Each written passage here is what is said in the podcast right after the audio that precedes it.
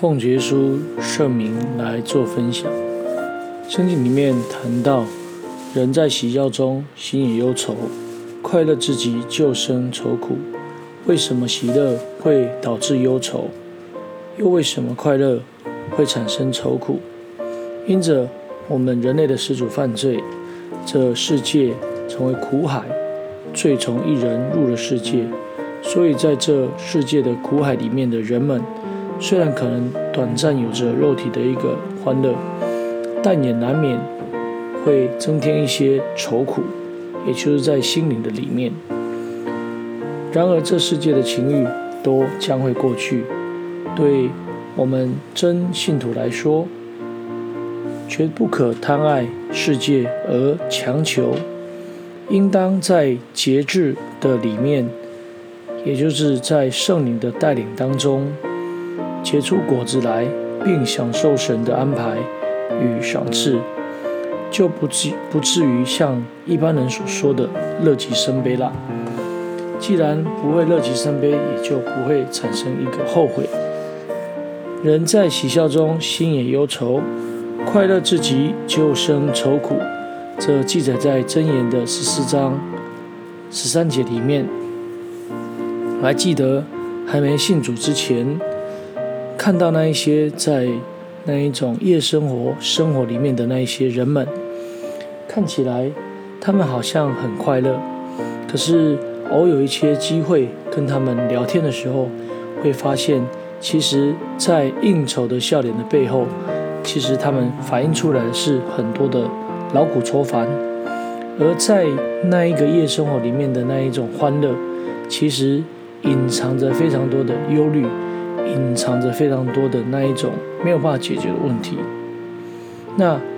我们就可以知道，那一种生活其实是一种假象。那因着始祖犯罪，这世界成为成为了一个啊人生的苦海。那不小心在这一个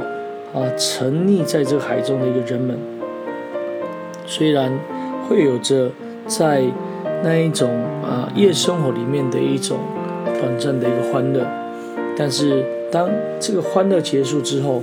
回到自己的家里，回到自己的床上，早上一起来，其实心里的愁苦又跑出来了。那在这个罪恶的世界，本来就是交给撒旦掌管的，所以我们可想而知，到处充满了害人的陷阱。那看起来是快乐，其实是隐藏着哦。很深刻的一个愁苦，就如同这一个包着毒药的糖衣一样。当你吃着外表的糖衣，哦，再进一步进入到这一个里面的毒药的时候，接下来可能就会过着非常痛苦的一个结果。我们可以了解很多的啊青年男女在享受初恋的一个甜蜜，在爱情至上的一个快乐里面。来初尝禁果，那最后未婚生子，最后只能够来面对将这一个里面的这个未未未成型的一个胎，啊，把它打掉，或者是啊又来做其他的选择，那最后就会陷入一种遗憾，甚至如果不小心又把它生下来，在养育的部分。好像又是小孩又养小孩，那是不是又是一种哦不好的一个结果呢？这世在上的情欲都会过去，唯独遵行神旨意的是永远长存的。所以属世属肉的一个快乐，对虔诚的真教会的基督徒来说，绝对不可贪爱而强求，应当在圣灵的果子里面所结出的节制的果子。来享受神的安排及赏赐，所以就不至于会像刚才所谈的那些条件一样，之后而来后悔。所以传道书里面曾经这样说道：“少年人啊，你在幼时、幼年时当快乐，在幼年的日子使你的心欢畅，